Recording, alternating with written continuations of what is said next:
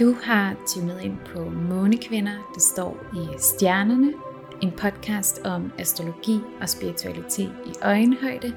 Vi hedder Amalie Brohus og Karen Siefeldt, og denne her podcast er for dig, der er nysgerrig på astrologi og gerne vil blive klogere på, hvordan du kan bruge det i din hverdag. Du er velkommen præcis som du er, og hvor du er.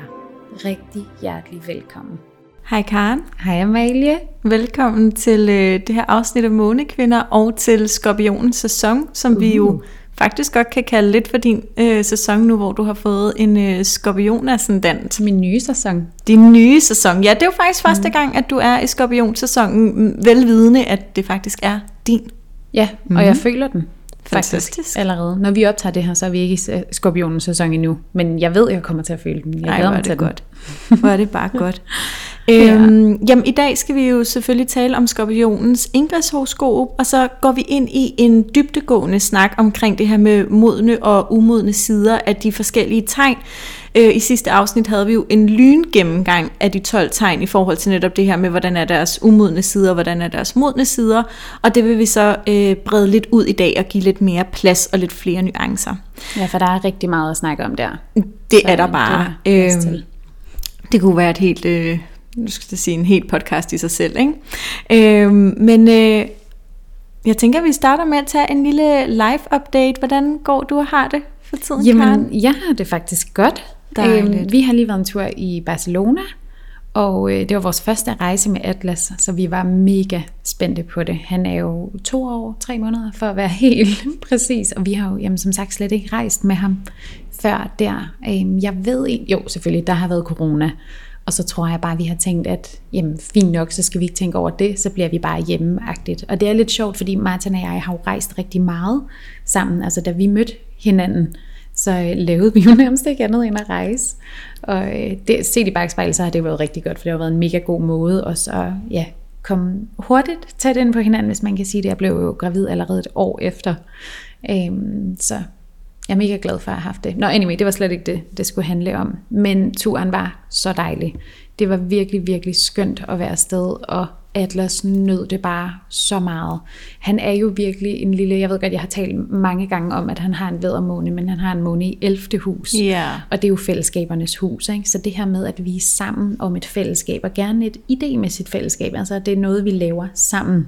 Altså så det her med at, at være sammen med sin familie, og nu ved jeg godt, at alle børn elsker at være sammen med sin familie, men det er faktisk ret Øh, vi mærker det rigtig meget på Atlas, altså det her med, at vi skal hele tiden sidde og lege med ham, altså han er faktisk ret svært ved at øh, lege selv bare, så det er jo, han er virkelig en heaven, skulle jeg til at sige, når mm. vi er afsted sammen, eller laver ting sammen, ikke?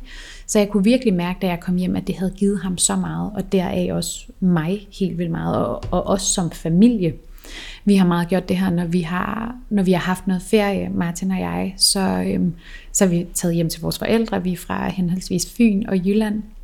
Øhm, og, og så er vi jo sammen som familie, men så er vi ikke lige så meget sammen, som var vi bare, altså os tre. Jamen det er jo klart, for så er der ja, jo flere mennesker. Så er der bedsteforældre, det er jo vildt dejligt, det har vi jo haft brug for der, men det her, det kunne bare noget andet, og det har virkelig mindet mig om, at det vil jeg gerne gøre igen. Også selvom, altså det er noget helt andet at rejse med børn. Altså det er slet ikke sådan, nå, så tager vi lige op til poolen, nu går vi bare lige en tur, nu sover vi lige en, middagslur, eller et eller andet. Det er virkelig mere sådan, øh, der er meget mere planlægning og logistik og alle det her ting, men det var vi meget indforstået med. Altså, øh, vi har jo jamen, hiket og øh, taget på ture og gjort alt muligt, det er der jo slet ikke, altså det kan man ikke med et barn. Eller jeg har set nogen gøre det, jeg skal ikke gøre det. Det ved jeg bare, det bliver jeg stresset af. øhm, så vi gjorde det bare på sådan en fin måde. Så nu sidder jeg bare og roser mig selv. Jeg er faktisk virkelig stolt af, hvordan den ja. tur den gik. Ikke? Kom hjem faktisk med fornyet energi. Jeg havde egentlig ikke brug for en ferie bagefter. Fedt. ja. Så var der lige det her med det store by, det har du og jeg også talt om, Amalie. Ja. Fordi der, tror, der er jeg faktisk blevet ældre. Det kan jeg simpelthen mærke. Altså mm. sådan, storby, det, det er faktisk ikke mit foretrukne mere. Mm. Jeg kan mærke, at sådan, når jeg så har ferie, så skal jeg faktisk ud, hvor der ikke er særlig mange mennesker. Jeg kan mm. godt blive sådan lidt bims af, at der hele tiden er nogen. Ikke? Mm. Øhm, men besides that, så det, jo, det har faktisk bare været en læring. Tror jeg, hvor in the old days havde jeg været sådan, øhm, jamen slået mig selv oven i hovedet over, at så var vi taget afsted der eller noget. Men det var sådan, nej, det var sådan, det var, ja. og, eller er, og jeg accepterede det, og fik det bedste ud af det, som jo var fantastisk, og så ved jeg bare det til næste gang. Mm. Så Ja, så hvad rører sig ellers her? Jamen, jeg er faktisk så småt begyndt at åbne op for øhm, nogle sessioner. Mm. Og det er jo sådan, jeg er jo heilpraktiker, så det er i hvert fald nogle heilpraktikersessioner. Øh, men man kan så også godt booke en astrologisk session, fordi jeg er jo, når det her afsnit kommer ud, så er jeg faktisk færdig som astrolog. Nej. Giver det mening? Nej, nej, det er du ikke. Nej, du er lige ved at være færdig som astrolog. Undskyld. Det her kommer yes. ud den 23 øh, oktober, oktober, og du bliver færdiguddannet den 6. 6. november. november. Ja, så mm. jeg kommer til, ja, my bad. Jeg kommer til at åbne op for de her to yeah. forskellige ting, og det kan jeg mærke mere og mere energi på. Det, Fantastisk. it's been a long time coming, men det er sådan, det føles godt nu. Jamen det kom jo, ja. når det skulle. Altså, det, det, kom, er jo også, når det skulle. Det er jo også ja. lidt det, man skal huske, at jamen, ja. du har åbnet op for det her, ja. når du har været klar til det. Når jeg var klar til det. Sådan er det. Ja. Så, øh, og så kører Atlas Aura jo mm. stadig, mit børnetøjsbrand, hvor der også er et astrologisk touch. Øhm, og jeg vil lyve, hvis jeg sagde, at jeg ikke var lidt spændt på, hvordan det kommer til at være i den her krisetid, mm. som det jo faktisk er. Jeg synes, man kan mærke, at folk, inklusive mig selv, altså jo holder på penge mm. lige nu. Ikke? Og, og der synes jeg godt, man kan mærke, at det er svært at være en online business. Ja. Ja, så, så det er jeg lidt spændt på. Altså jeg er optimistisk omkring det stadig, men det er noget, man er nødt til at have en mente, når man er selvstændig. Selvfølgelig, og det er jo en kæmpe usikkerhed, og jeg tror da, ej det ved jeg ikke mere, jeg fornemmer, at, og jeg selv inklusiv, at det jo også kommer med nogle bekymringer, fordi mm-hmm. det føles utrygt, og øh, at vi ikke rigtig ved det her med, øh, ja, man har måske været vant til at have betale x antal kroner for sin elregning, eller hvad det nu er, og føler, at når det kan være, at det lige pludselig ser helt anderledes ud, og det kan have nogle, altså en påvirkning på ens økonomi, som jo er en del af at være hernede i fysisk form. Ikke? Det kommer vi jo ikke udenom, at der er regninger, og de skal betales. Øhm, ja, så ja. det forstår jeg godt. Enig om det er lige præcis sådan noget, jeg tapper ind i. Ja. ja. Så det er sådan, nu føler jeg, at jeg fik snakket helt vildt meget, men det, der, der rører sig en del ja. lige nu. men det skal der også bare være plads til. Ja, hvad med dig, Amalie? Jamen, øhm, overordnet set, så øh, synes jeg, at egentlig det, der sådan rører sig meget lige nu, det er sådan en, en oplevelse af, at livet er så vildt, og at man, nu siger jeg mand, og jeg mener selvfølgelig jeg, mm-hmm. øh, men jeg tror egentlig, det er en generel betragtning, at hvor meget øh, livet ligesom går i bølger, og det her med, at det går op og det går ned, og at lige så meget som man kan være i glæde og ro og lykke, så kan man også ryge ned i, i nogle dybe huller. Øhm, og øh, det der med at acceptere, at det er okay, at tingene går op og ned, men også huske, at der ikke er noget, der er konstant. Øhm, og det er jo noget, jeg vil sige, det, det er jo... Øh, det er et faktum, der kan være ret svært at forholde sig til, synes jeg, for et menneskeligt plan, fordi at når man for eksempel er i et, et virkelig dejligt sted i ens liv, så kan det være lidt svært at se i øjnene, at jamen, det kommer ikke til at være bare den her rolige lykkefølelse forever. Øhm, men, men omvendt, så når man er et virkelig hårdt sted, så synes jeg personligt, at det kan føles meget som om, at Nå, så vil det være sådan her for evigt, ikke? Jo, det er en sjov ting. Mekanisme. Mærkelig, ja. ja, mærkelig mekanisme. Men, så, så jeg prøver meget lige nu, fordi at øh, jeg lige har sådan et dyk, øh, at rumme det, og give mig selv plads til at have det, som jeg har det.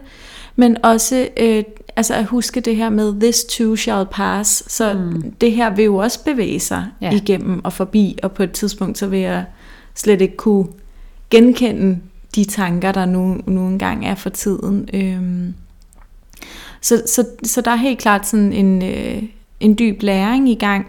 Så øh, du er jo snart færdiguddannet astrolog. Øh, jeg bliver snart færdiguddannet spaceholder. Øh, jeg kommer til at have øh, sådan noget tre undervisningsgange tilbage. Jeg bliver færdiguddannet, jeg mener det er 1. december, og det er også ret vildt, øh, det her med, at nu har du jo også øh, din heilpraktikeruddannelse, og jeg har astrologuddannelsen færdigt, og ja, nu står vi så henholdsvis efter, eller over for to nye uddannelser hver især, hvor jeg synes, at der er bare noget vildt energimæssigt i at afrunde, eller sådan komme til enden af en uddannelse og kigge tilbage på, når hvor meget jeg faktisk har lært af, øh, ja, mm. det her jeg nu engang har været i gang med at uddanne mig til. Mm-hmm. Øh, og jeg kan da virkelig mærke, at spaceholder-uddannelsen har givet mig så meget, især i forhold til, det har jeg også talt lidt om før, min egen meditationspraksis, men bestemt også i forhold til det at meditere andre, altså for eksempel som jeg gør i mine kvindecirkler, øh, guider meditationer osv. Så, videre. så det er virkelig dejligt at se, og også at, at tænke tilbage på, hvor meget jeg ligesom har lært. Det kan en dobbelt tvilling jo mm. rigtig godt lide. Det er fantastisk. Ja. Det er sådan en, ja, det lyder som sådan en fantastisk uddannelse. Ja, ja. det har det virkelig også været. Øhm, og ligesom jeg, nu tillader mig at lægge ord i munden på dig, så mm. du må du sige nej, hvis det, ikke, hvis det ikke er rigtigt. Men ligesom jeg kan høre, at øh, heilpraktik gør mm. øh, faget, og astrologien går så smukt hånd i hånd, mm. så gør astrologien og spaceholder øh, det også for mig. Ikke? Ja. Så det er fedt det der med at opleve nogle synergier, nogle forskellige fag imellem, synes jeg. Ja. Øhm, og det er jeg glad for, at du siger. Det har jeg faktisk ikke tænkt på på den måde, fordi jeg har jo været meget sådan, uh, Karen, du skal passe ned i en boks. Er det heilpraktikerboksen, eller er det astrologboksen, eller hvad er det for en boks? Og mm. det skal man jo ikke. Det er mm. jo ingen hver gang vrøvl, fordi vi er, jo, vi er jo det hele, og det må vi gerne være. Ja. Så jeg er med på, at altså, der skal være en eller anden form for synergi, men det føler jeg virkelig også, der er med de her ting, ikke? Ja, præcis. øhm, og vi har altid lov til at være mange også forskellige ting. Der behøver mm. ikke at være en synergi. Jeg synes bare, Nej. det er spændende at ja, se, hvordan forskellige fag også kan tale sammen. Øhm, og så noget, jeg tænkte på i forlængelse af din update, det er meget det her med, at nu åbner du jo op for astrologisessioner. Mm-hmm. Øh, og der kom jeg sådan til at tænke på øh, sådan et meget energimæssigt måde at se det her med at være øh, Øh, kollegaer på, eller at tilbyde de samme ydelser, fordi nu kommer vi jo til blandt andet at tilbyde øh, noget af det samme øh, i vores to virksomheder. Og der synes jeg, det er rigtig vigtigt at huske på, det her udtryk, der hedder There is no pie in the sky, altså forstået på den måde, at der er øh, nok til alle, og også når vi stiller os for eksempel til rådighed med ydelser eller produkter, der minder om hinanden, at det, Altså det er et meget menneskeligt sted at se sig selv som værende i konkurrence med andre. Men energimæssigt, øh, der er konkurrence ligesom ikke en ting. Øh, og i forhold til nu kan man sige, at vi to arbejder jo med øh, klienter, øh, at der i hvert fald særligt i astrologien arbejder man også ud fra et synspunkt af, at de klienter, der skal komme til os hver især, eller jeg synes klienter er sådan et dårligt ord, øh, nu siger jeg mennesker, ikke? de mm. mennesker, der skal komme til os hver især, de vil finde vej helt naturligt, øhm, og at for eksempel, at nogen vælger at booke en læsning hos dig, frem for hos mig, eller en læsning hos en anden astrolog, det vil aldrig være et, øh, et, mm, et tab for den, der ikke er blevet booket, fordi mm. at det energimæssige match er det, der afgør, hvor folk søger hen. Øhm, og det synes jeg bare er vigtigt at huske på, også i forhold til alle mulige andre øh, ting. Det kan også være sådan, altså et lidt lavpraktisk eksempel kunne også være følgere på Instagram, at ja. når man bare fordi der er en, der har en masse følgere, øh, hvis man nu gerne vil være influencer, mm. ikke, så betyder det jo ikke, at du ikke også selv kan få det. Så energien, den vil altid arbejde med os, og også ligesom sørge for, at vi får de match, som vi skal i forhold til for eksempel, hvem skal booke en læsning øh, hvor, øh, og øh, jeg går for eksempel også i en sparringsgruppe med nogle fantastiske kvinder, som alle sammen er astrologer, ikke? og jeg synes bare, der er enormt meget øh, værdi i at se, at det ikke er en konkurrence, men at det er et øh, kollegaskab øh, og noget med, øh, at når man arbejder på noget af det samme, at det også er noget med, især en, det ved jeg ikke, i min optik især også det her med at bringe spiritualiteten mere ned på jorden og gøre den mere tilgængelig sådan i dagligdags forstand. Det synes jeg er super vigtigt, og det synes jeg bare er dejligt, at der er flere og flere. Nu taler jeg ikke kun om os to, øh, nu taler jeg generelt, at jeg synes, det er dejligt, at der ligesom er flere og flere, der ja. tager den fane. Øh, fordi at jeg synes i hvert fald personligt, at spiritualitet er noget af det, der giver mig allermest øh, i forhold til at forstå tilværelsen, og det ønsker jeg egentlig bare, alle skal have lov til at mærke. Ja, men det er en rigtig god pointe. Mm. Ja. Mm. Fordi, mm, siger jeg, det er en god pointe. ja, man kan da godt nogle gange komme til at tage sig selv i, altså det her med, det ved jeg, jeg gør rigtig meget, altså sammenligne mig, altså, men nu sad jeg og tænker, har jeg egentlig gjort det så meget på denne her front? Og det har jeg faktisk ikke rigtigt, mm. fordi jeg netop har det ligesom dig med, jeg synes bare, det er dejligt, at et, jeg kan få flere spare med. Øh, ej, men at vi er flere, der ligesom mm. altså begynder at åbne op og tale om de her ting. Ja. Øh, og gøre det mere gængst og tilgængeligt. Ja. ja. Det, er jo, det er jo det, vi gerne vil. Det er jo derfor, vi selv gør det. Så skal vi ikke begynde at stille os på bagbenene, når andre begynder at gøre Nej. det, fordi det er vores territorie. Præcis. Det er det jo ikke. Så jer, der sidder derude, hvis I sidder med nogle... Øh, Med en lille astrolog i maven. Så ja, kom eller et eller andet, altså en heilpraktiker, whatever. Ja, ja, ja, over præcis. stepperne. Præcis. Det er jo bare, hvad hjertet er fuld af. Det kunne lige så godt være face reading, vi talte om. Ja, nu nej, var men det lige bare lige med præcis. udgangspunkt Ja. i astrologi. Så no pie in the sky, Den er vigtig. den er rigtig vigtig. Ja.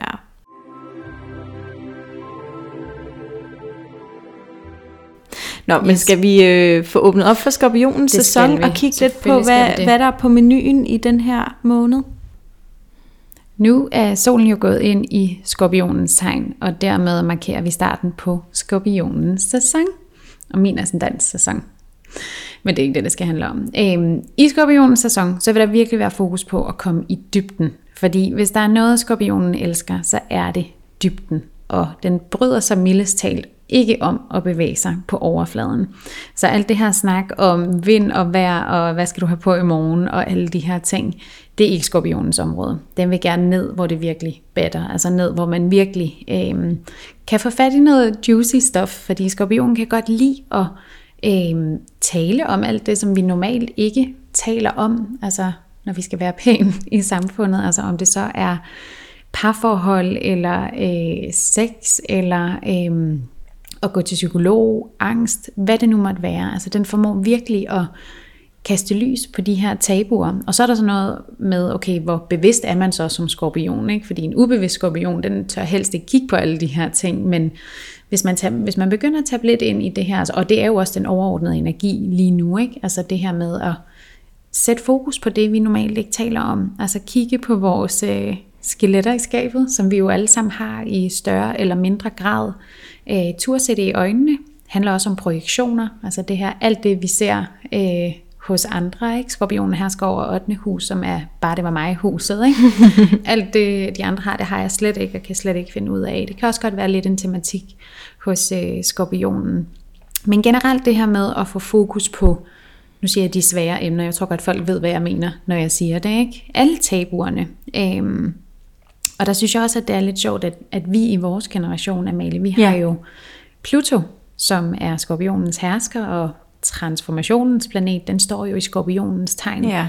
Og det er jo lidt slående, hvor mange i vores generation, der er begyndt at åbne op om, at de har haft angst, de har gået til psykolog, haft depressioner, øh, tale om sex, om alle de her ting, som vores forældre definitely ikke talte højt om. Der var det jo kæmpe tabu, altså hvis man havde et eller andet mentalt, så var man jo helt øh, plim mm. og, øh, og stod til at skulle indlægges. Ej, jeg ved godt, jeg sætter det på spidsen nu, ikke? Øhm, så det er bestemt ikke for at sige noget om det, men jeg tror, man forstår, hvad jeg mener, når jeg siger det. Ikke? Altså, der er virkelig sådan i vores generation et drive på og en vilje, for det er jo Pluto, altså en vilje på at få de her ting op i lyset, fordi basically det at være udfordret med sindet, altså have et eller andet mentalt, det handler jo, det er jo, det er jo lige så, øh, hvad skal man sige, legit som at have en influenza eller et eller andet. Og det fede ved det er jo, man bliver jo rask igen, ikke? Mm. Ja, det, nu taler jeg lidt ud, af, ud fra egen erfaring, for jeg havde også svært ved at tale højt om, at jeg havde haft angst til en start og de her ting, ikke? Men øhm, det begynder jeg at tage mere ind i, faktisk. Ja. Og der hjælper skorpionen mig. Ja. Så øhm, op med alle de her emner, som øh, man ellers ikke taler om, men så mange, som man har brug for at tale om og få kastet lys på, ikke? Jo. Øhm, og så handler skorpionens tegn jo også virkelig om transformation. Det fik jeg lige nævnt, altså fordi den herskes, den herskes af Pluto. Så det her med at kunne gå helt ned i dybet, helt ned og kysse jorden, hvor det er aller værst, ikke? for så at kunne rejse sig igen. Sådan en ægte fugl, phoenix manier burn yourself to ashes, og så opstå igen. Ikke? Det er jo billedligt talt. Ja. Men øh, ja, giver det mening? Det giver mening, og det er en meget øh, stærk energi, der ligesom ligger i skorpionen. Og det er også det her med, at skorpionens sæson jo netop inviterer os under overfladen.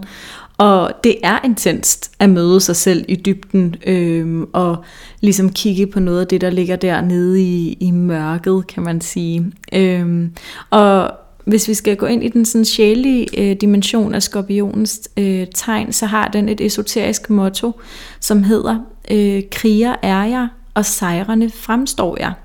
Og det er et af de esoteriske mottoer, jeg personligt har øh, brugt meget tid på at forstå, og stadig er i en proces om egentlig helt at forstå essensen af. Øh, men øh, der er nogle forskellige dele af det her øh, esoteriske motto. For det første det her med, at skorpionen er en kriger, og sejrene fremstår jeg. Der er det vigtigt at forstå, at skorpionen den sejrer ved at knæle. Og det vil altså sige, at den sejrer ved at overgive sig. Nu øh, har du jo lige fortalt om herskerplaneten Pluto. Den handler rigtig meget om kontrol. Øhm, og det, der ligesom ligger, som er sådan en, en sjælelig dimension her, det er at slippe kontrollen og overgive sig blandt andet til tillid, som er repræsenteret af Jupiter. Så skorpionen, den, man kan sige, den lander i sig selv, når den overgiver sig, når den knæler, når den bøjer sig for den højere mening. Øh, krigeren som sådan et symbol, for eksempel også typisk, hvis man arbejder med orakelkort eller gudindekort, så vil den også stå for sådan en, øh, en stærk person, øh, og typisk en person, der selvom den er omsluttet af mørke, vil være øh, lyset i sig selv. Så at være lyset i mørket ligger også rigtig meget i øh, Øh, den her øh, skorpion-energi. Og når vi også taler om et transformationstegn, som jo er det, der altså, vi kan kalde skorpionen, det er transformationstegn, så det er også den her evne til, at når skorpionen går ned under overfladen og kigger på det der, der ligger helt dernede i dybet, øh, så tager den det op i lyset, op i dagsbevidstheden, og så lige pludselig er det slet ikke så skræmmende, eller så altomsluttende, eller så mørkt. Øhm, og når jeg sidder og taler om det her, så er det værd sådan lige at notere sig, at lys og mørke i sig selv er neutralt, øh, men at vi som mennesker tillægger det værdi, og ofte er lyset er det gode, og mørket er det dårlige. Øh, men der skal vi huske det lidt ligesom også med yin og yang, ikke? at det hænger uløseligt sammen, øh, og to sider af samme sag. Så der er den her enorme øh, stærke energi i skorpionen, og det der Altså man kan også sige, at det der kommer i de dybere plan fra den, det er altså, at den er enormt modig. Fordi den har modet til at gå derned i dybet. Mm. Øhm, og et ord, der også knytter sig til øh, skorpionen, også på et personligt plan, det er bestemt selvafsløring på det allerdybeste plan, at det er, øh, det er noget af essensen. Så i den her sæson, der kan vi godt forvente, at vi kommer under overfladen og møder os selv i dybden. Ikke? Det er meget klassisk skorpionsæson. Mm. Ja.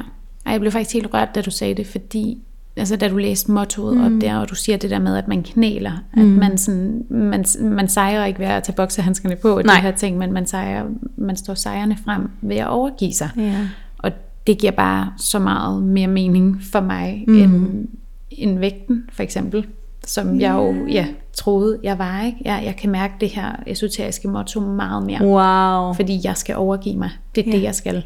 Det er det, du skal. Ja. Jeg bliver helt rørt over det. Miu. Nå, men det er jo også en ret fin indikator på, at skorpionen er din ascendant, fordi ja. du genkender det jo tydeligvis. Ja, jeg, jeg kan også godt se ja. det på dig. Ikke? Og jeg har, sådan, jeg har ikke vil gøre det, tror jeg, Nej. fordi jeg er, sådan, jeg er ikke sådan en, der bliver sur, eller øh, skal kæmpe og sådan noget, men mm. det føler jeg jo faktisk lidt, ja. ja. Og sådan det her med at afsløre mig selv, mm. agtigt, ikke? Men du har ikke været klar til det før. Nej. Nej, det er så okay. Det forstår jeg godt. Mm. Ja. Tak fordi du deler det. Tak. Ja. Så det er virkelig... Ja, der var faktisk virkelig noget, der landede. Men sådan i denne her proces med skorpion, sådan den, også til undervisningen. Ja. Altså hvor jeg fandt ud af det, ikke? da jeg blev korrigeret. Ja, der var du heller ikke meget for at overgive dig lige til en start. Okay. Der blev der jo sagt, ja. jeg skal ikke. Jeg skal ikke gå hjem med en skorpion. Ja. Men i virkeligheden, jeg er jo, altså, jeg er jo meget Pluto-agtig. Det er du. Det er jeg, ja. Altså, jeg har enorm vilje ja. og sådan ja, også til at transformere ja. ting og sådan noget, når jeg først vælger at overgive mig. Ikke? Ja. Fordi når jeg ikke Altså, når jeg ikke har tur at gøre det, så sker der ikke noget for mig, så jeg er nødt til at gøre det. Men du er også enormt viljestærk i det hele taget. Ja. Altså, det, det, en ting er det her med overgivelse, det jeg ser der er fuldkommen med det, mm. du lige sagde. Og så har du også bare en enorm viljestyrke i det hele taget i tilværelsen. Altså, når du sætter dig noget for, så ja. skal du nok få det gjort. Ja. Mm. Ej, tak for det. Der var virkelig nogle ting, der landede. Tak. Selv tak. Mm. Øhm, men ja, Folk kommer virkelig med bag ja, Men jeg skulle også til at sige, skorpionen er ikke for sjov. Altså, Nej. det er ligesom et tegn, hvor vi bliver inviteret netop til at møde os selv i dybden. Og der er det jo ret magisk, at vi får lov til her at være med på din rejse som nyudklækket skorpion ascendant, mm. ikke? Ja, mm. en lille babyskorpion. Nå, en lille babyskorpion. Kan I se det for jer? Nå, det lyder lidt sødt. Katrine, vores producer, hun kan se det. Hun elsker dyr, og jeg kunne bare se, at den ramte lige ind. det er Synes du, Karen er en sød lille babyskorpion? Ja, en sød lille babyskorpion. Nå, den sødeste af Ja. Øhm, ja. Så det, vi har ligesom sat scenen for skorpionens tegn nu, ikke? Jo. Ja. Øhm, vi har også Venus i skorpionen. Mm-hmm. PT, og Venus er jo vores planet for nydelse, kærlighed og selvfølgelig og accept, så der vil virkelig være nydelse øh, forbundet med at gå i dybden. Mm. Ja. Og også accept jo, altså for vi er nødt til at acceptere det, der er dernede, før end vi virkelig kan nyde. Ikke? Du har Venus, Venus i skorpionen. Jeg har Venus i skorpionen. Ja, den kender ja. du. Ja. ja, den kender jeg i den grad. Mm, du finder også nydelse i dybden, det ved ja. jeg. Det gør jeg. Øhm, jeg kender jo i det hele taget skorpionen rigtig godt. Også Merkur er jo min horoskop hersker. Ja. Jeg har et, min Merkur, der står i skorpionen, og jeg har et aktivt 8. hus. Så. Men jo, også en Venus i skorpionen. Det er jo også min egen oplevelse af at være kvinde, der ligger i det her tegn. Ikke? God, så ja. der er jo noget også i mig, noget transformation. Ja. Jamen, det er jeg slet ikke i tvivl om. Og ved dig har jeg godt kunne se dig se alle de gode kvaliteter i skorpionen og sådan noget. Ja. Apropos projektioner, ikke? Jo, det er jo det. Ja, men Venus i skorpionen giver jo bestemt også noget nydelse ved den her skorpionenergi, og det er jo dejligt. Det er dejligt, for det er jo fedt. Ja. Altså, jeg kender næsten ikke nogen større forløsning, end når jeg så har fået alt det der mm. mørke og dunkle op i lyset, ikke? Jo. Ja, det er virkelig forløsende, og den står sammen med solen lige nu, som jo virkelig, altså det er, en, det er en del af kernen lige nu. Ja. Det er en uundgåelig del af dem, vi er, så det er nødt til at være her, ikke? Jo. Taler den også sammen med Haumea, som jo er planeten for liv og død, så der er virkelig altså nødt til at være det her levende aspekt. Det kan da være, at det er noget med dyr, noget med at tage ud i naturen, måske noget med børn, altså bare mm. i hvert fald noget, der er levende. Og det, jeg har altid tænkt sådan, hvad er det så med det der levende? Fordi jeg forstår det godt her med sådan dyr og natur og børn og de her ting, ikke? Øhm, men i det hele taget, man, man ved jo godt, når noget er levende. Ja. Man ved jo godt, når man taler med en person, om, om personen er levende. Altså om de har den der sådan, jeg ved ikke om jeg skal kalde det gnist, jo. eller sådan, ja, en, en livsknist. Ja. Det, ikke? Der, der kan man jo godt mærke, okay, der er et eller andet ved dig. Men man ja, kan også godt mærke det i øhm, altså projekter eller uddannelser eller arbejde. Ja. Altså det, du kan også mærke det i situationer eller konstellationer, du går ind i, om når, hey, er der egentlig liv i det her? Er det egentlig noget, der føles som om, det vil åbne sig, som ja, det vil blomstre? den er god at have med. Jeg får helt kuldegysninger. Mm. Det der med at have fornemmelsen af, om noget vil åbne sig, ja, blomstre, ja, det vokse, meget. ja, spire. Ja. Og det er jo ja. også en stærk healing af det feminine øh, Haumea Venus-energien, der ligger der. Ikke? Så endnu en gang lidt kærlighed til den feminine energi, som jo ellers er nedprioriteret i vores samfund generelt. Så det er rigtig smukt det her, synes jeg faktisk. Ja, det er det. Det er der ja. ingen tvivl om. Så øh, er det også værd at bemærke, at vi har formørkelsessæson her i skorpionsæsonen. Vi øh, har øh, formørkelse både ved nymånen den 25. i 10. og ved fuldmånen den 8. i 11. Og det der bare, nu siger jeg bare, men det der lige er værd at notere sig, er, at når vi er i formørkelsessæson, så er energien yderst potent. Og derfor så øh, fraråder man generelt at lave ritualer, fordi at der er så høj energi, at energien arbejder for os, og egentlig det bedste vi kan gøre ved den her øh, nymåne og fuldmåne, det er bare at flyde med. Øh, som altid, øh, så handler det om at mærke efter, hvad føles rigtigt for mig. Øh, og jeg kan personligt dele, at jeg stadig kommer til at lave min egen daglige spirituelle praksis, øh, som består blandt andet af bøn og meditation og trække gudindekort. Men jeg kommer ikke til at lave decideret nymåne og fuldmåne ritual, når vi er i en formørkelsessæson. Øh, så der er masser... Øh, stærk energi her under skorpionsæsonen. Og, Vil du lige sætte lidt ord på formørkelse? Altså hvad er det, der sker, når det er, hvis der er nogen, nogen der sidder derude og ikke er helt med? Ja, altså, altså formørkelsessæsonerne betyder egentlig, at henholdsvis nymånen og fuldmånen øh, falder under en solformørkelse og en måneformørkelse. Alright. Øh, så det er det rent tekniske, øh, og det gør så altså, at energien er meget, meget høj. Okay. Øhm, ja. Og derfor så er det værd at tappe ind i, at øh, energien skal nok arbejde for dig. Du jeg behøver ikke selv ja. at lave øh, ritualer. Alright. dem kan man lave, når vi er ude på den anden side af formørkelsessæsonen, og det vil jo så altså være efter den 8. 11. Nu spørger jeg måske lige lidt dumt. Er der, er der altid formørkelse omkring det her tidspunkt? Det er faktisk et godt spørgsmål. Nej, det er ikke øh, altid de Nej. samme øh, fuld- og nymåner, Nej, okay. men vi har typisk et par formørkelsessæsoner i løbet af et år. Jeg skal ikke kunne sige ja. præcis, hvor mange. Jeg orienterer ja. mig altid, nu siger jeg bare sådan lidt frem i tiden. Ja, ja. Øhm. ja nej, jeg har ikke lige dykket så meget ned i det, men mm. man synes, det lyder mega spændende. Ja, det er mega spændende. Øhm, og sammen med det her med, at vi har en meget stærk formørkelsesenergi, så øh, sidst, da vi lavede et ingridshoroskop, der havde vi syv planeter stående i retrograd, mm. altså i vægtens ingridshoroskop, og øh, nu har vi altså kun fire i retrograd, øh, og hvor en af dem, der er gået direkte, det er Merkur, og det er bare en kæmpemæssig gave. Øh, vi har blandt andet også... Øh, hvad hedder det, øh, Saturn og Pluto, der er gået direkte, som også er nogle stærke indflydelser. Så helt generelt mærker vi en åbning i energien lige nu. Og øh, det er understøttet af, at vi blandt andet jo stadig har Mars stående i tvillingerne, der indbyder os til at komme ud over stepperne. Der ligger et dragemønster i det her ingridshoroskop, hvor at spidsen af øh, dragens hale, det er Merkur, som står i vægtens tegn, og der er det jo vildt skønt, at Merkur ikke er retrograd længere, for den får virkelig en stærk indflydelse på os her, hvor Merkur i vægten inviterer os til harmoni og balance, og virkelig at øh, altså få bevidsthed på, hvad er det, det er tid til at tage handling på, fordi den har netop et aspekt øh, over til Mars i tvillingernes tegn. Øhm, dragen udgøres desuden af Saturn i vandbæren øh, og Iris i vederen. Så der er virkelig det her med at få taget øh, få sat bevidsthed på dine handlinger, og hvor er det, de skal bære dig hen, nu hvor den retrograde energi er sluppet. Og det skal være handlinger med Iris i vederen, som er sande, ærlige, retfærdige, og som bliver gjort på din måde, som stemmer overens med dig. Og med Saturn i vandbæren, der får vi også en, en meget øh, fast indflydelse for vandbæren, altså en evne til rent faktisk at bygge noget op. Så det, du tager handling på nu, det skal også gerne være noget af det, du rent faktisk har tænkt dig at bygge videre på, eller bygge op, øh, når vi har den her faste indflydelse. Og der er jo også en invitation til at være super idérig og bevægelig gennem Mars i tvillingerne og fra vandbæren, det her idérige input og se tingene for, for nogle nye øh, synsvinkler.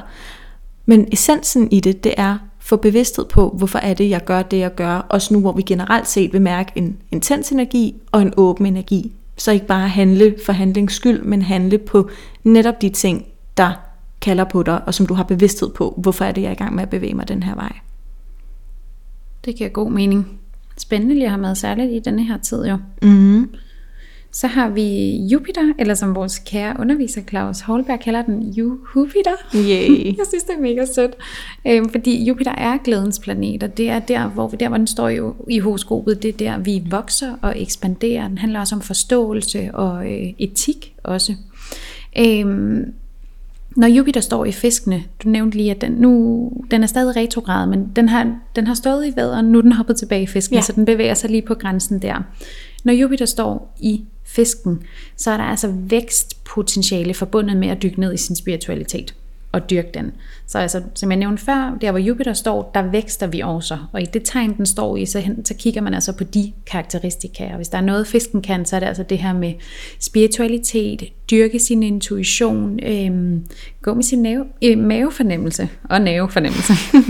det er mere uranus og vandbæren. Men, men I forstår, hvad jeg mener, det her med, at øhm, der er vækst forbundet med sin spiritualitet og intuition. Ikke? Så øh, står Neptun i fiskene lige nu, og øh, så vidt jeg husker, så danner det en konjunktion. Ja, Neptun i fiskene, og øh, der har jeg gjort mig sådan en lille øh, opdagelse, eller hvad man nu kan sige med. Nu, nu er det nok også, fordi jeg selv er fisk, ikke? og Neptun er jo fiskens hersker. Og Neptun generelt, eller som planet, den spænder fra kaos til klarhed. Det har vi også sagt nogle gange før. Øh, og så alt derimellem, ikke? som er en del Enten så kan man være enormt klar, virkelig nærmest have det her, altså det står soleklart for en, eller også så kan det bare være som om man har sådan et røgslør foran sig. Og i denne her periode, nu har jeg tilfældigvis også en masse fiskevenner, øh, der har jeg oplevet, at der er, man har tendens, man det er også fiskene lige nu i hvert fald, øh, har tendens til at ting enten er enormt klare, man har nærmest et, altså et syn omkring, okay, det er det her, jeg skal, og den her vej, og den her vej, og de her ting. Øhm, og nogle gange, så er det bare sådan helt sløret, så kan jeg slet ikke se, hvor jeg bevæger mig hen. Agtigt. Øhm, og det er virkelig noget, jeg sådan har, har gået og tænkt lidt over. Hvor mange år er det, Neptun er i tegn? Jeg ved i hvert fald, at den er i fiskene indtil 2024. Hvor mange år den så har yeah. stået der? Ja, det skal jeg ikke kunne svare på. Jeg mener, at Neptun er omkring 9 år i hvert tegn. Ja, for det, jeg læste i går 165 øh, år omkring, eller gå dyrekredsen rundt. Så er det 13 tegn. Anyway, det må I ikke hænge os op på lige nu. Nogenlunde den boldgade. Men det, det var bare en lille opdagelse, jeg havde gjort. Så måske hvis der er nogen fisk derude, sidder og har den her fornemmelse også. Fordi jeg tænker, at det er intensified, intensiveret, hvad siger man, ja. øh, hvis man selv er fisk, og Neptun står i fisken lige nu, ikke? Jo, jeg ved ikke, helt er det noget, du også mærker? Det føler jeg ikke helt på samme Altså, måde, det er jo måske. jeres herskerplanet, så jeg vil næsten sige, selv sagt påvirker den jer tydeligt, mm-hmm. men det er jo også værd at notere sig, at altså andre fiske indflydelser i horoskopet kan jo også give det her. Øhm, så, øh, så, så lad det være, jeg har lyst til at sige, lad det være op til den enkelte, om man mærker ja. en resonans her, øh, ja. fordi det kan være andet end en fiskesol, det der gør det. det. Øh, nu har jeg jo for eksempel solen i aspekt til Neptun, øh, som mm. jo også giver et, ikke et fiskepræg, for de står nu ikke i konjunktion, men det, jeg forstår godt energien. Ja. Øh, Ja, det var lige en lille indskudt bemærkning. Så har vi Uranus i tyren, og det har vi også talt om før, og jeg elsker Uranus i tyren placeringen. Mm, den er fed. Ja, Uranus det er jo altså inspirationens tegn, idéer, øh, fremad, fremsynethed, øh, alle de her anderledes og nye ting, som nogen elsker at kalde alternativt, men det betyder bare nyt, mm. og det har vi mennesker det jo med at være lidt bange for. Så når den står i tyren, altså tyren er jo mega konkret jordtegn ned på jorden, manifesterer det, gør det håndgribeligt, sådan så vi alle sammen kan gøre brug af de her ting, om det så er heilpraktikker ting, astrologi, face reading, håndlæsning, eller hvad det måtte være. Det kommer ned, når, det er i, når den er i tyren, så kommer det ned på jorden, hvor vi andre kan gøre brug af det. Og det synes jeg bare er øh, genialt. Igen, jeg ved ikke, hvor længe den, den bliver ved med at stå i tyren. Vi skal nok holde jer opdateret. Den er der noget tid endnu, kan jeg se. Men det synes jeg bare er en mega fed placering faktisk. Enig. Og så taler øh, Uranus, altså der er et aspekt over til Ceres, og Ceres er jo en, en høstplanet, det er jo den lille Saturn, lille karma, så der hvor Ceres står, det er altså der, vi, der vil være øh, høst forbundet med det. Så der vil altså være høst forbundet med at dyrke den her inspiration, fange de idéer ned, du måske synes, ej, det var da egentlig lidt noget mærkeligt noget, men du har jo taget ind i en idé, og det er altså ikke for sjov. Så øh, en god praksis lige nu faktisk, det er, hvis man får nogle idéer, så skriv dem ned. Det er ikke sikkert, at, at du eller man, vi skal handle på dem, men jeg føler, det gør noget godt, når man skriver det ned. Det er sådan, så konkretiserer man det på en måde, ikke? Og nu står Ceres øh, i jomfruens tegn, som, som også er dens hersker øh, tegn, eller Ceres hersker over jomfruen, så der er virkelig noget karakterfadling forbundet med det her. Altså virkelig blive ved med at forfine de her processer, øh, inspirationsprocesser og øh, dyrkelse af det nye, ikke? Sådan en ongoing proces, men det passer jo perfekt med, med der, hvor vi er lige nu, føler ja. jeg. Ikke? Altså der er kæmpe åbning for de her ting. Jamen, helt sikkert. Ja. Øhm, og vi har også også det her øh, T-kvadrat, vi har talt øh, om flere gange med solen og Pluto, nej ikke solen, med Pluto, Haumea og Eris, hvor vi så den her gang også har solen og Venus, der blander sig. Og det her T-kvadrat, det giver også sådan den her energi af, hvad er det, du giver liv til, du skal give liv til noget, der er ærligt, og der er sandt, og noget, der er vigtigt for dig. Øh, og selvfølgelig også igen det her med at give liv til sin egen feminine energi, uanset køn. Og den, det her T-kvadrat, det bliver farvet af energien fra stenbukken, vægten og vederen, som jo giver enorm kardinal energi i forhold til mål og retning, hvor er det, jeg bevæger mig øh, hen. Og så den enorme viljestyrke fra øh, skorpionen, i, øh, hvor vi har solen og Venus stående. Så har vi så også et T-kvadrat, der udgøres af øh, månen og Marke Marke i vægten, øh, Mars i tvillingerne, og så Neptun og Jupiter i fiskens tegn. Og det her T-kvadrat, det peger altså på Mars i fisken, så endnu en gang, eller Mars i tvillingen, mente jeg. Så endnu en gang bliver vi inviteret til handling, så det er altså en, en handlingens tid, det her. Øhm, Måne Marke Marke beder os om at gå og stå selv, øhm, og at vide, at det her med, at vi går vores egne skridt, at vi ikke behøver at vente på de andre, eller gøre noget, som andre har gjort før, er endnu en gang en vigtig pointe. Og så fortæller Neptun og Jupiter os virkelig det her med, brug din intuition og brug din hjerte som guides øh, for den retning, du skal til at gå netop nu. Ja, den synes jeg er rigtig fin at have med, og egentlig også ja. meget fin med det her, altså Mars, når noget ligger i spidsen af et T-kvadrat, mm. så er det ligesom det, der er fokus på, ligesom i dragen, hvor vi kalder det Guds pegefinger, det den peger på, ikke? Jo. Så der er altså fokus på noget handling, men det er ikke bare øh, hovedløs handling, ligesom der er virkelig, der skal sådan, der skal tænkes ja, over det. Ikke? det skal der. Ja. Så øh, med intuitionen. Med intuitionen, der skal ja. mærkes over det. Der skal mærkes over det. Ja. Det er det, jeg prøvede at sige. Jeg håber, ja. det gav mening. Det gav mening. Det gjorde det. Jeg forstod det i hvert fald godt. Øhm, men ja, så... Øh, det var en lille intro ind til tidens energier.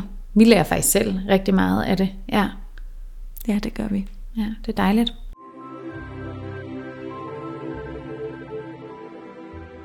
Og nu vil vi jo så hoppe videre til en gennemgang af de modne og umodne sider.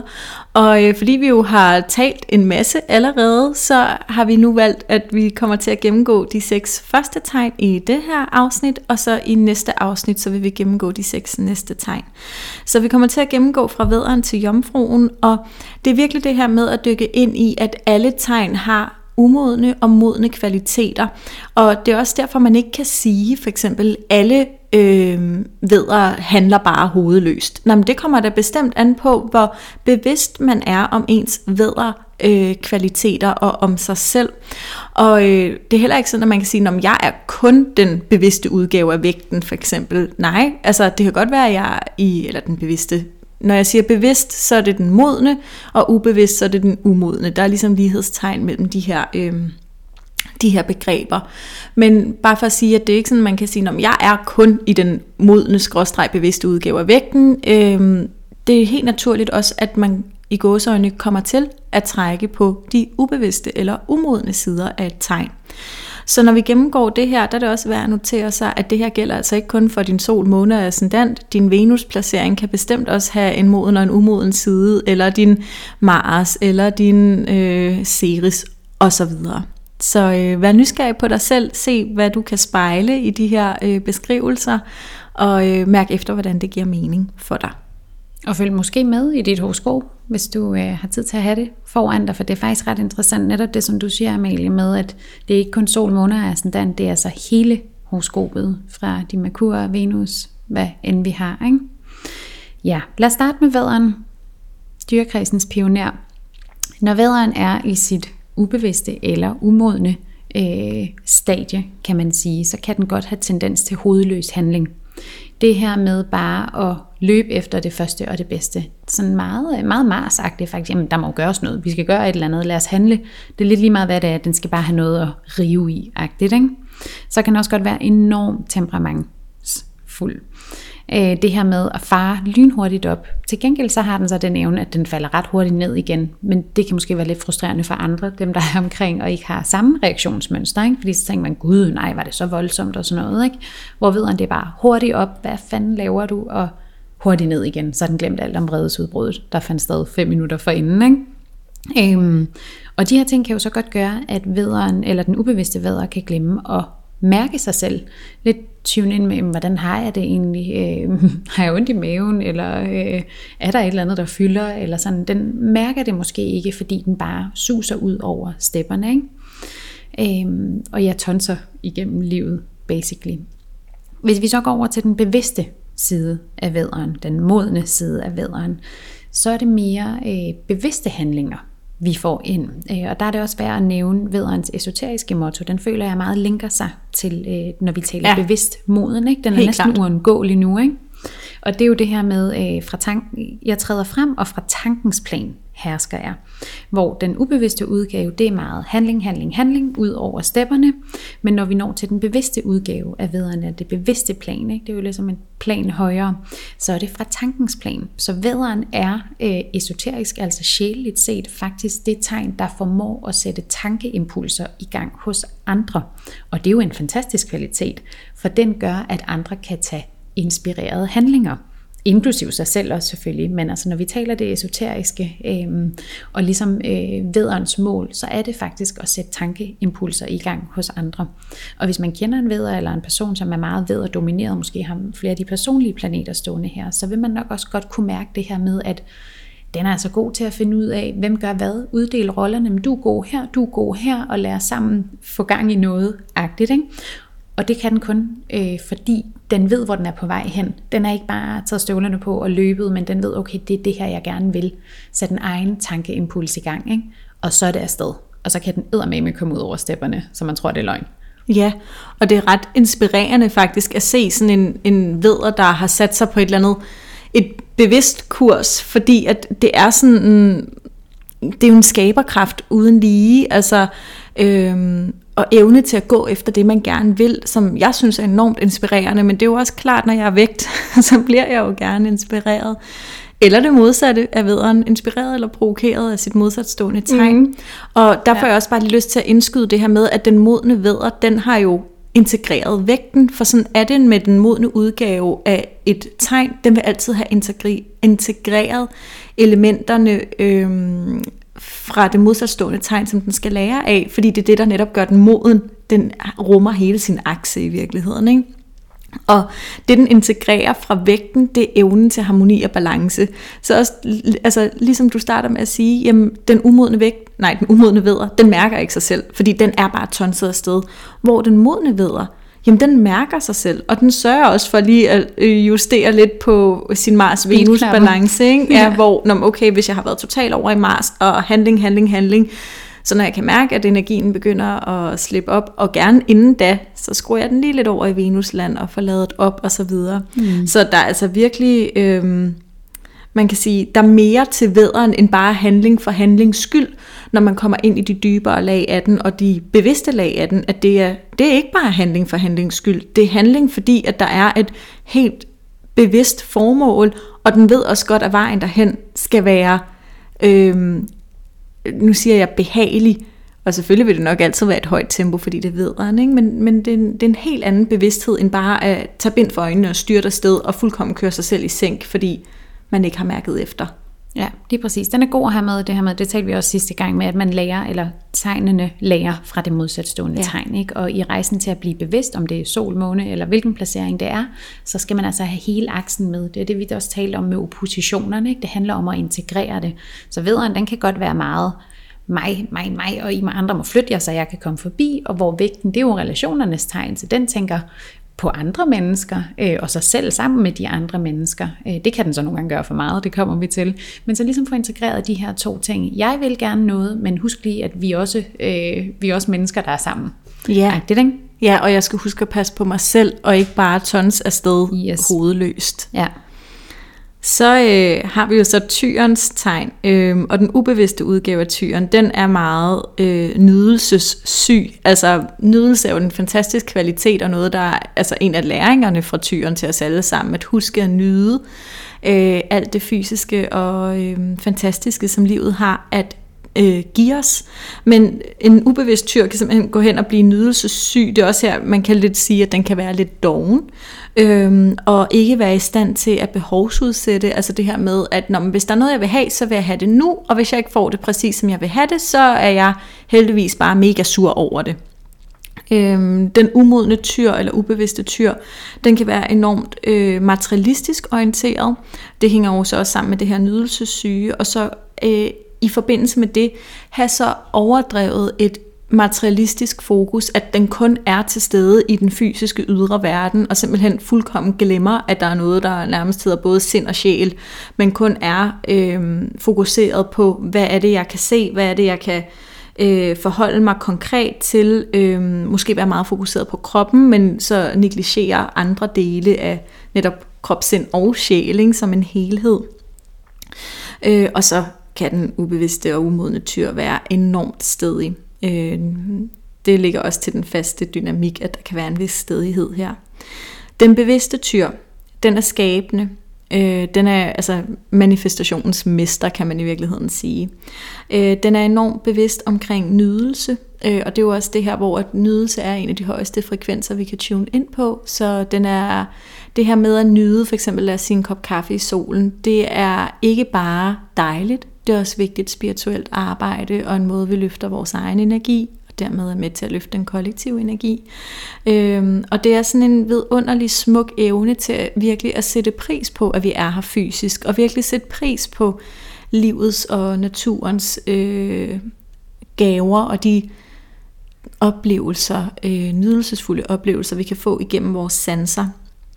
Øhm, tyren, den er meget øh, bevidst, altså når den er i den bevidste udgave, så er den meget stærkt forbundet med sit tredje øje, og vores tredje øje er hersket af Venus, der jo har at gøre med kvalitet blandt andet. Så øh, tyren har en stærk evne til at se kvaliteter, se energier, forstå energier, og ligesom at se verdenen ikke igennem sine to øjne, der ser det fysiske og konkrete, men at se fra det tredje øje, der mere ser og forstår igennem et energimæssigt plan. Ikke? Så man kan sige, at tyren på det bevidste plan har en evne til at møde verden igennem sjælens øje.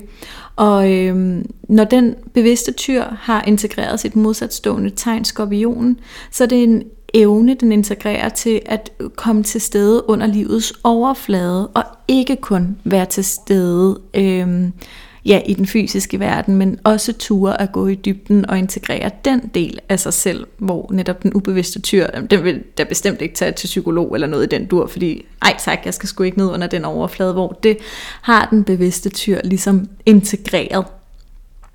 Det er ja. så rigtigt. Ja, jeg sad bare lige og tænkte på det esoteriske motto, altså det der, øh, jeg ser, og når øjet åbner sig, øh, af alt lys. Ikke? Mm. Ja. Det er netop det tredje øje, som præcis. der bliver refereret til. Ja, og lyset, det er jo energien, altså mm. det her med kvalitet, og det bliver, den er i stand til at se energi, som er en ret vild ting at være i stand til at se. Ikke? Mm. Ja, men den evne har tyren, og jeg kan se det på de tyre mennesker, jeg kender tæt på. For eksempel Martin. Så har vi tvillingens og øh, den ubevidste tvilling kan have tendens til at tænke rigtig meget, det er et lufttegn jo, og også tale rigtig meget. Øhm, den kan også være øh, en smule, eller meget flyvsk, altså lidt være her og der og alle vejen, fordi den simpelthen er så nysgerrig, hvilket jo er en fantastisk kvalitet, men den kan være så meget over i øh, andre mennesker og nysgerrig på, hvad de gør og hvad de render rundt og laver, at den øh, glemmer lidt sig selv. Så elsker tvillingen viden, og det i sig selv, det er der jo intet i vejen med, det er jo fantastisk, men den ubevidste tvilling eller umodne tvilling kan godt bruge rigtig meget tid på at rende og samle en masse viden frem øh, øh, sammen, ja. for at have denne her viden, ikke? Men når man så tænker lidt, okay, en ting er, hvad skal du bruge, til, bruge det til? Noget andet er, har du egentlig forstået det? Og det er jo så der, at tvillingen virkelig skal lære at integrere det modsatstående tegn, som er skytten, som jo blandt andet handler om forståelse. Så når vi kommer over i den bevidste tvilling, den modne tvilling, øh, så har vi altså en fantastisk kommunikatør, kan man sige det? En ja. person, der er fantastisk til at kommunikere. Og kommunikere, det betyder at gøre fælles. Og det gør den altså særligt via øh, sproget, om det er tale eller skrift, eller hvad det nu er. Men den tvilling formår, den bevidste tvilling formår altså at bygge bro mellem mennesker. Og det er altså en enormt vigtig ting, fordi det der også er med tvillingen, det er, at den aldrig er dømmende.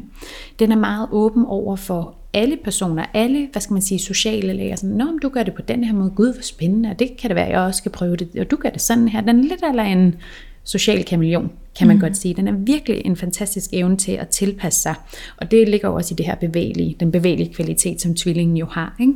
Så altså det her med at få integreret skyttens forståelse, fordi hvad skal du bruge en hel masse viden til, hvis du egentlig ikke forstår det? Så hellere have lidt mindre viden, måske, men forstå det, du faktisk øh, har af viden, ikke? så man ligesom får hele paletten med der. Det er jo igen oppositionsaspektet. Du skal integrere øh, hele aksen. Ikke?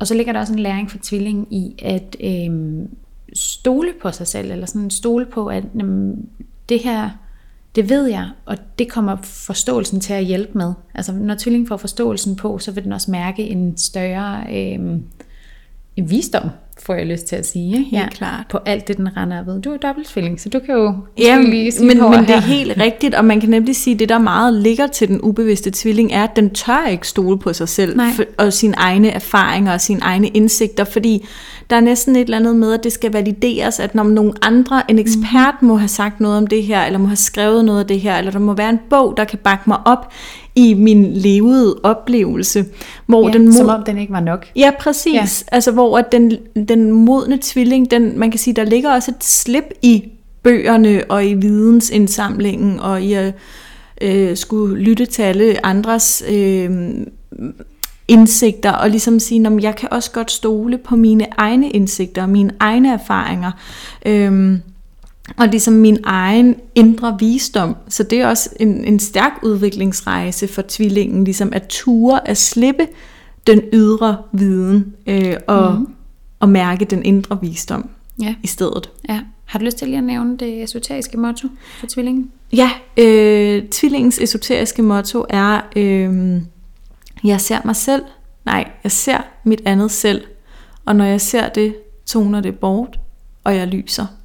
Ja. Og det er jo altså det her med, at når jeg opdager, at der er et andet selv, vil det sige, at der er et første selv også, selv sagt.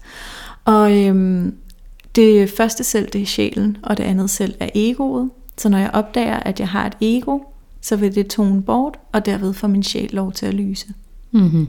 Og dermed kommer visdommen ind og de her Præcis. ting. Så den er faktisk, den tror jeg er rigtig god for mange tvillinger. Ja, egentlig. den er virkelig smuk. Ja. Jeg mærker den også tydeligt. Ja. Helt klart. Så hvis vi starter med den ubevidste krebs, eller den umodne krebs, så er det lidt af en tryghedsnarkoman, vi har med at gøre. Den er øh, meget tilknyttet familien, øh, gerne den, den kommer fra, men det kan også være den, den selv vælger. Den vælger ligesom sine nære mennesker, som den vil være sammen med, og som den finder mest tryghed i at være sammen med. Ikke? Det er sådan lidt, at vi er de gode, og de andre derover er de onde. Øhm, og det kan den godt have lidt svært ved øh, at snappe ud over. Ja, hvor at den modne krebs, der kan man sige, en af den sådan, største indsigter, det er det her med at udvide sin egen tryghedszone, og ligesom rumme mere og mere, at jeg kan være tryg flere og flere steder, og med flere og flere mennesker. Og den modne udgave af krebsen er simpelthen fantastisk til at holde rum for andre mennesker. Det er nærmest en meget unik og stærk egenskab, eller det er en unik og stærk egenskab, der knytter sig til krebsens tegn. Mm. Så krebsen, altså man kan sige, den her umodne energi, der, der er sådan, ja, udover klanfølelserne og trygheden er meget, altså det er meget med, åh, der er hjemme, og det vante, og også en enorm nostalgi. Øhm, så kan der også være lidt sådan en her, en emotionel eller følelsesmæssig afpresning i den ubevidste krebs. Altså sådan lidt, at når nu giver jeg dig den her omsorg, men så skylder du jo også mig noget tilbage. Hvor den bevidste og modne side af krebsen, den giver omsorgen uden betingelser. Altså at den, den har også i forlængelse af det her med at have den fantastiske evne til at holde rum for andre mennesker, der har den så meget omsorg at give af, og når den opdager, at det ikke er noget, den behøver at holde på eller holde tæt til kroppen, så er det simpelthen så nærende og hilende en energi, der ligger der. Den bevidste udgave af krabsen, den har også integreret øh, stenbukkens tegn, og den vej igennem tør den ligesom at træde ud i verdenen og blive synlig og ikke kun være i hjemmet. Og hvis vi så også tager krabsens esoteriske motto med, så lyder det jo, jeg bygger et oplyst hus, hvor i jeg hviler, som øh, handler rigtig meget om det her med, at krabsen i sig selv er et stærkt og oplyst kerne, øhm, og at når den ligesom står stærkt i den her kerne, så kan andre mennesker komme til krebsen og finde ro og hvile i den selskab. Øh, og når de har været der, kan de ligesom bevæge sig videre med fornyet energi. Så krebsen har, ja, nu har jeg sagt det tre gange, men det er bare virkelig noget af det allermest, i min optik, fantastiske ved den modne side af krebsen, den her evne til at skabe rum og holde rum for andre, som mm-hmm. altså vi også får afspejlet i det esoteriske motto. Og så er der sådan en fantastisk moderlig omsorg i krabsens tegn, øh, som netop også er det her fra den modne side, der er omsorg uden bindinger eller betingelser, men omsorg, der ligesom kommer fra et rent og kærligt sted. Mm. Og det krebsen jo faktisk, den største læring til krebsen, det er jo faktisk det her med, at den skal finde ud af, at øhm, for at den virkelig kan få tryghed, så er den nødt til at være personen, der giver tryghed til andre ja. ved at skabe rum. Mm. Så når krabsen formår at gøre det, altså samle og skabe rum, som du også siger, Amalie, så finder den ud af, at det faktisk er den største tryghed for ja. den, den overhovedet kan finde. Ja, og hvis den opdager øh, netop det her med, at når man, jeg er hjemme i mig selv, mm-hmm. så vil mhm. den jo være hjemme uanset hvor den er i verdenen, og ikke kun hjemme, når den er inden for hjemmets fysiske fire vægge. Lige præcis. Og det er også ja. en stærk læring til. Ja, en meget stærk læring kraft. og en svær læring. Helt klart. Tror jeg også. Det er jo også ja. det, man skal huske for alle de her umodne øh, sider af de forskellige tegn, de læringer, de skal igennem, de er komplekse, mm. og det kan man også typisk selv mærke det her med, når nogle af de ting, man hører om de forskellige tegn, der kan man tænke, det er da super nemt, hvordan kan det være en udfordring? Ja. Men når det så er noget, man selv genkender, så ja, så kan det være enormt udfordrende. Ikke? Mm-hmm. Det skulle jeg da hilse at sige som dobbelttvilling, at jeg vil ja. da helst have, at der er nogen, der har skrevet eller sagt noget, ja. jeg kan slå op i først. Ikke? Så ja. det øh, hver vores rejse og hver vores udvikling. Ja, lige præcis. Så kommer vi til løven, og øh, den ubevidste løve, den er meget mig, mig, mig. Og så lidt de andre, hvis det er til gavn øh, for den selv. Ikke? Så den kan altså godt være lidt øh, selvcentreret, have tendens til at være temmelig dramatisk. Også det her temperament med at kunne flyve hurtigt op lidt af lavaderen. Øhm, til gengæld også falde hurtigt ned igen. Det er sådan ild-elementet, der gør det ikke? generelt. Så har den en enormt stolthed. Og stolthed i sig selv er jo ikke, der er jo ikke noget, der er godt eller dårligt, hvis man skal sige det sådan. Men den kan godt blive meget intens. Øhm, og den her stolthed gør også, at den kan øh, blive enormt nærtagende. Altså der er ikke nogen, der skal sige noget om den, altså om dens personlighed, eller om det den ejer, eller om det den kan, eller hvad det nu er. Ikke? Øhm, det kan løven slet ikke have. Altså der, det er det virkelig den stolthed, der kommer på prøve. Ikke? Og øhm, så har vi den bevidste og den modne løve, og der finder løven ligesom ud af, at det allervigtigste, det er faktisk at kunne være et eksempel til følge for andre, og det er løven, den bevidste løve, fantastisk til. Fordi løven har jo det her med, den er ikke bleg for at stille sig op på livets scene og sige, hey, her står jeg, det er det her, jeg kan. Øh, det er jo en fantastisk egenskab i sig selv. Men det, der er helt øh, særligt ved løven, det er, at den, det er ikke kun forbeholdt løven selv, den bevidste løve selv, fordi der må alle andre være med. Så det løven egentlig øh, gør ved at stille sig op på scenen, eller stille sig frem med, hvad det nu måtte være, det er at sige til andre, du kan faktisk gøre det samme her. Bare prøv at øh, stille dig op, vær dig selv, øh, og det er virkelig noget af det, som løven er fantastisk til. Det mærker jeg personligt, jeg har lært ret meget med min vandbærer, øh, Måne, der skal jeg jo lære fra løven, ikke? Øh, Løven skal lære fra vandbæren. Og det gør den med, fordi vandbæren det er faktisk dyrekredsens mest upersonlige mm. tegn. Og løven den tager tingene nært.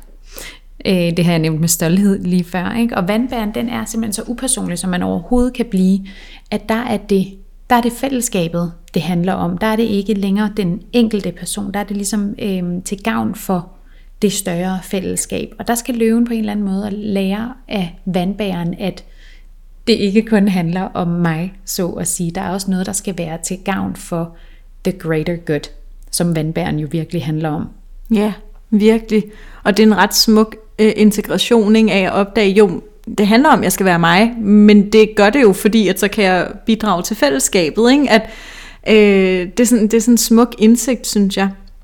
Og så øh, kan man jo også notere sig i forhold til den her ubevidste løve, at Øhm, løven er jo hersket af solen, og solen er jo på en side vores ego. Altså det er jo, vores ego er jo det, der vil sige at være menneske.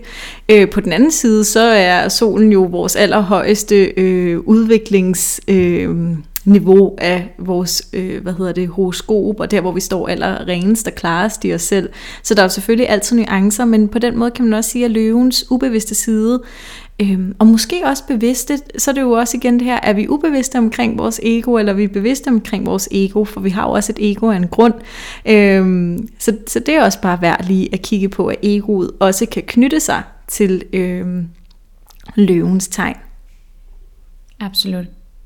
Og, ja, jeg vil faktisk bare lige også sige, at noget af det, der jo faktisk også er ret smukt ved løven, øh, og især i den bevidste udgave, det er jo det her med, at når man er så meget sig selv, så kommer der også en overflod og et overskud, som er øh, enormt kreativt. Så det her med at kunne være et eksempel til efterfølgelse, øh, at lære fra sig og at udtrykke sig selv. Det er enormt, en enorm kreativitet, som flyder igennem løven, som også er super inspirerende for alle andre, fordi den vil jo godt invitere andre i sin bevidste udgave til, at de åbner op for sig selv, ligesom løven selv gør. Lige præcis, og så har jeg faktisk lige apropos en sidste kommentar at knytte til løven, fordi løven i det bevidste stadie, den ved, at vi er, hvad vi identificerer, identificerer ja. os med. Så det er lidt, okay, ønsker jeg at blive, øh, jeg ikke lige noget godt eksempel, sanger, eller ja, ja. Øh, arbejde på et kontor, eller hvad det nu er, øh, så handler det om at identificere sig med det. Ja. For mig, når jeg hører det ord, så, øh, så føler jeg, at løven er meget god til at manifestere, eller sådan sætte sig, have, have de her visioner, eller sådan tap into... Øh, hvad skal man sige, tabe ind i energierne, vibrationerne, omdanne dem til tanker, og så få dem til at lande på jorden-agtigt. Og mm. det er der mm. egentlig også lidt vandbær i, og det giver jo mening, at det er i det bevidste stadie, fordi der har den integreret den del, som vandbæren også er vanvittig til i sit bevidste Helt stadie. Bestemt. Ja, altså... Ja, og der afspejles netop det her jo også i løvens esoteriske motto, som lyder, jeg er det, og det er jeg. Ikke? Så løven er det, den identificerer sig med at være. Så der er også igen bevidsthed på, hvad er det, du identificerer dig med at være. Mm. Lige præcis. Så øh, hopper vi videre til den kære jomfru, som altså bliver det sidste tegn, vi gennemgår i dag. Og den ubevidste jomfru, den kan have sådan en overdreven detaljeorienterethed. Øh, altså ligesom blive så øh, fokuseret eller zoome så meget ind på detaljerne, at den simpelthen mister overblikket. Og det kan ligesom også øh, kamme over i, at den går hen og bliver perfektionistisk, og kun det perfekte er godt nok, og ligesom stiller faktisk nogle rigtig urimelige krav til sig selv. Og det her, det vil ofte være noget, den ubevidste jomfru vender indad. Den kan selvfølgelig også godt vende det udad, øh, og ligesom stille... Øh, øh, urealistisk høje krav til andre, men der skal vi også lige huske at være lidt sød ved den her jomfru, fordi det kan godt være, at den også nogle gange stiller kravene udad, men vi kan være helt sikre på, at kravene er endnu højere indad til. Øhm, og der øhm, skal den ligesom lære det her med, og det er noget, der kommer over i den bevidste del af jomfruen, at integrere fisken og trykke på sin pytknap. Jeg har gjort mit bedste, det er alt, jeg kan gøre, det går nok. Øhm, og ligesom også at være sådan, mm, øh, mere i, altså go with the flow, og netop ikke hænge sig i de her øh, bitte, bitte små detaljer.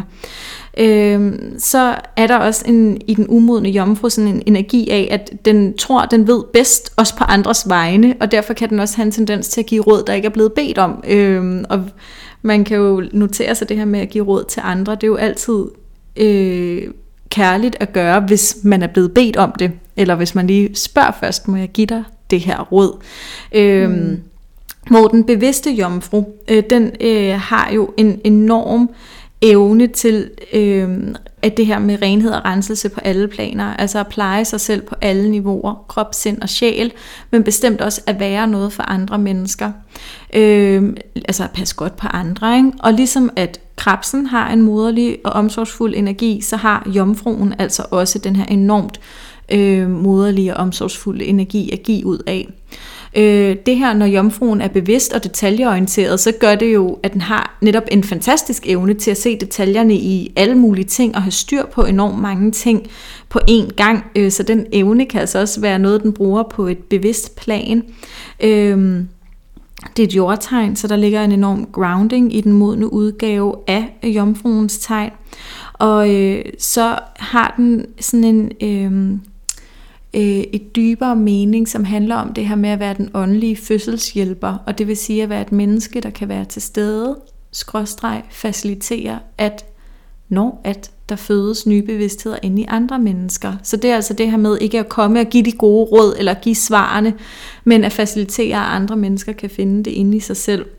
Øhm, og der, der er lidt, det spejler over i virkeligheden også lidt det her med krebsens evne til at holde rum. Øhm, og der siger man faktisk også øh, at både øh, især krebs og fisk har en hilende aura omkring sig, en hilende tilstedeværelse. Og jeg fornemmer i hvert fald også, at jomfruen, når den integrerer den modne side af fisken, også kan have noget af den her meget stærke, hilende energi omkring sig. Ja, bare ved sin tilstedeværelse. Det Lige har jeg mærket præcis. ved flere jomfruer, som netop er begyndt at træde ind i det her. Der er bare deres altså, mere presence gør, at, at rummet falder til ro. Ja, lige præcis. Faktisk. Og øh, jomfruens esoteriske motto lyder jo, øh, jeg er moderen, jeg er barnet, jeg er Gud, jeg er materie, som handler om, at det guddommelige er i alting, og at det guddommelige både er til stede i vores eget indre barn, vores voksne bevidsthed, det er til, bede, til stede i vores ydre verden, i vores indre verden. Det er til stede i de store momenter i tilværelsen. Det er også til stede i de bitte små hverdagsting. Så det er også sådan en smuk læring og indsigt, der ligger i den modne jomfru, at alting er guddommeligt, og hvert moment har en guddommelig energi i sig. Mm. Der er sådan meget, man kan sige for den modne jomfru, sådan en divine energi, der knytter sig til den. Ja, det har du faktisk ret i. Jeg kunne ikke lade være med at sidde lige før, da du, sagde, øh, da du nævnte noget om den ubevidste jomfru. Det her med flowet. Mm. Øh, for fisken er jo sindssygt god til bare at go with the flow. Ikke? Det er jo sådan essensen af fisken. Jeg så sådan en meme, hvor, der, jeg synes simpelthen, det er så sjovt det her, hvor der stod, det var en jomfru, der sagde sådan, øh, jeg er med på flowet og sådan noget, og så bagefter, hvad tid starter flowet? det er så jomfruagtigt. Okay, vi går ja. med på det, det er fint. At det, hvad tid var det, eller hvor, ja. hvor, hvor er det henne, og sådan ja. noget. Ikke? Ja. Ej, jamen, spot on på ja. jomfruen. Og så lige en lille sidste kommentar, for du nævnte det her med, at de to moderlige tegn i dyrekredsen er krabsen og jomfruen.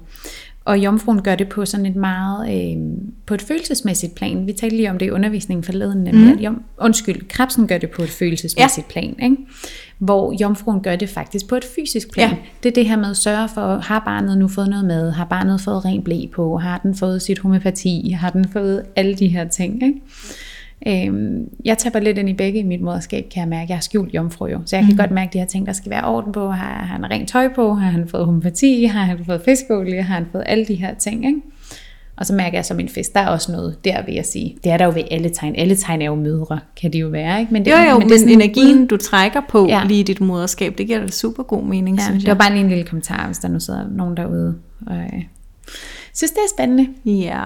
ja. Men så nåede vi også øh, halvdelen af dyrekredsen rundt. Vi glæder os til at tage anden halvdel i næste afsnit. Ja. Og så vil jeg bare sige tak, fordi I lyttede med umodne som modne tegn. vi har det alle sammen jo. Jeg tror ikke, vi kan komme udenom det in this lifetime, men når vi får øh, bevidsthed på det, så bliver det bare nemmere at navigere i. Det er jo lige det. Tak for nu. Tusind tak, fordi I havde lyst til at lytte med, og et stort tak til vores vidunderlige producer og konceptudvikler, Katrine Brohus. Vi håber, at I har lyst til at tage del i Månekvinder-universet, Skriv endelig til os med øh, ønsker til specifikke emner på vores Instagram Månekvinder, hvor I selvfølgelig også er meget velkomne til at følge med. Og øh, hvis du har lyst, så giv endelig din nære besked om vores podcast, hvis du tænker, at de også kunne have lyst til at være en del af vores fællesskab. Vi lyttes ved.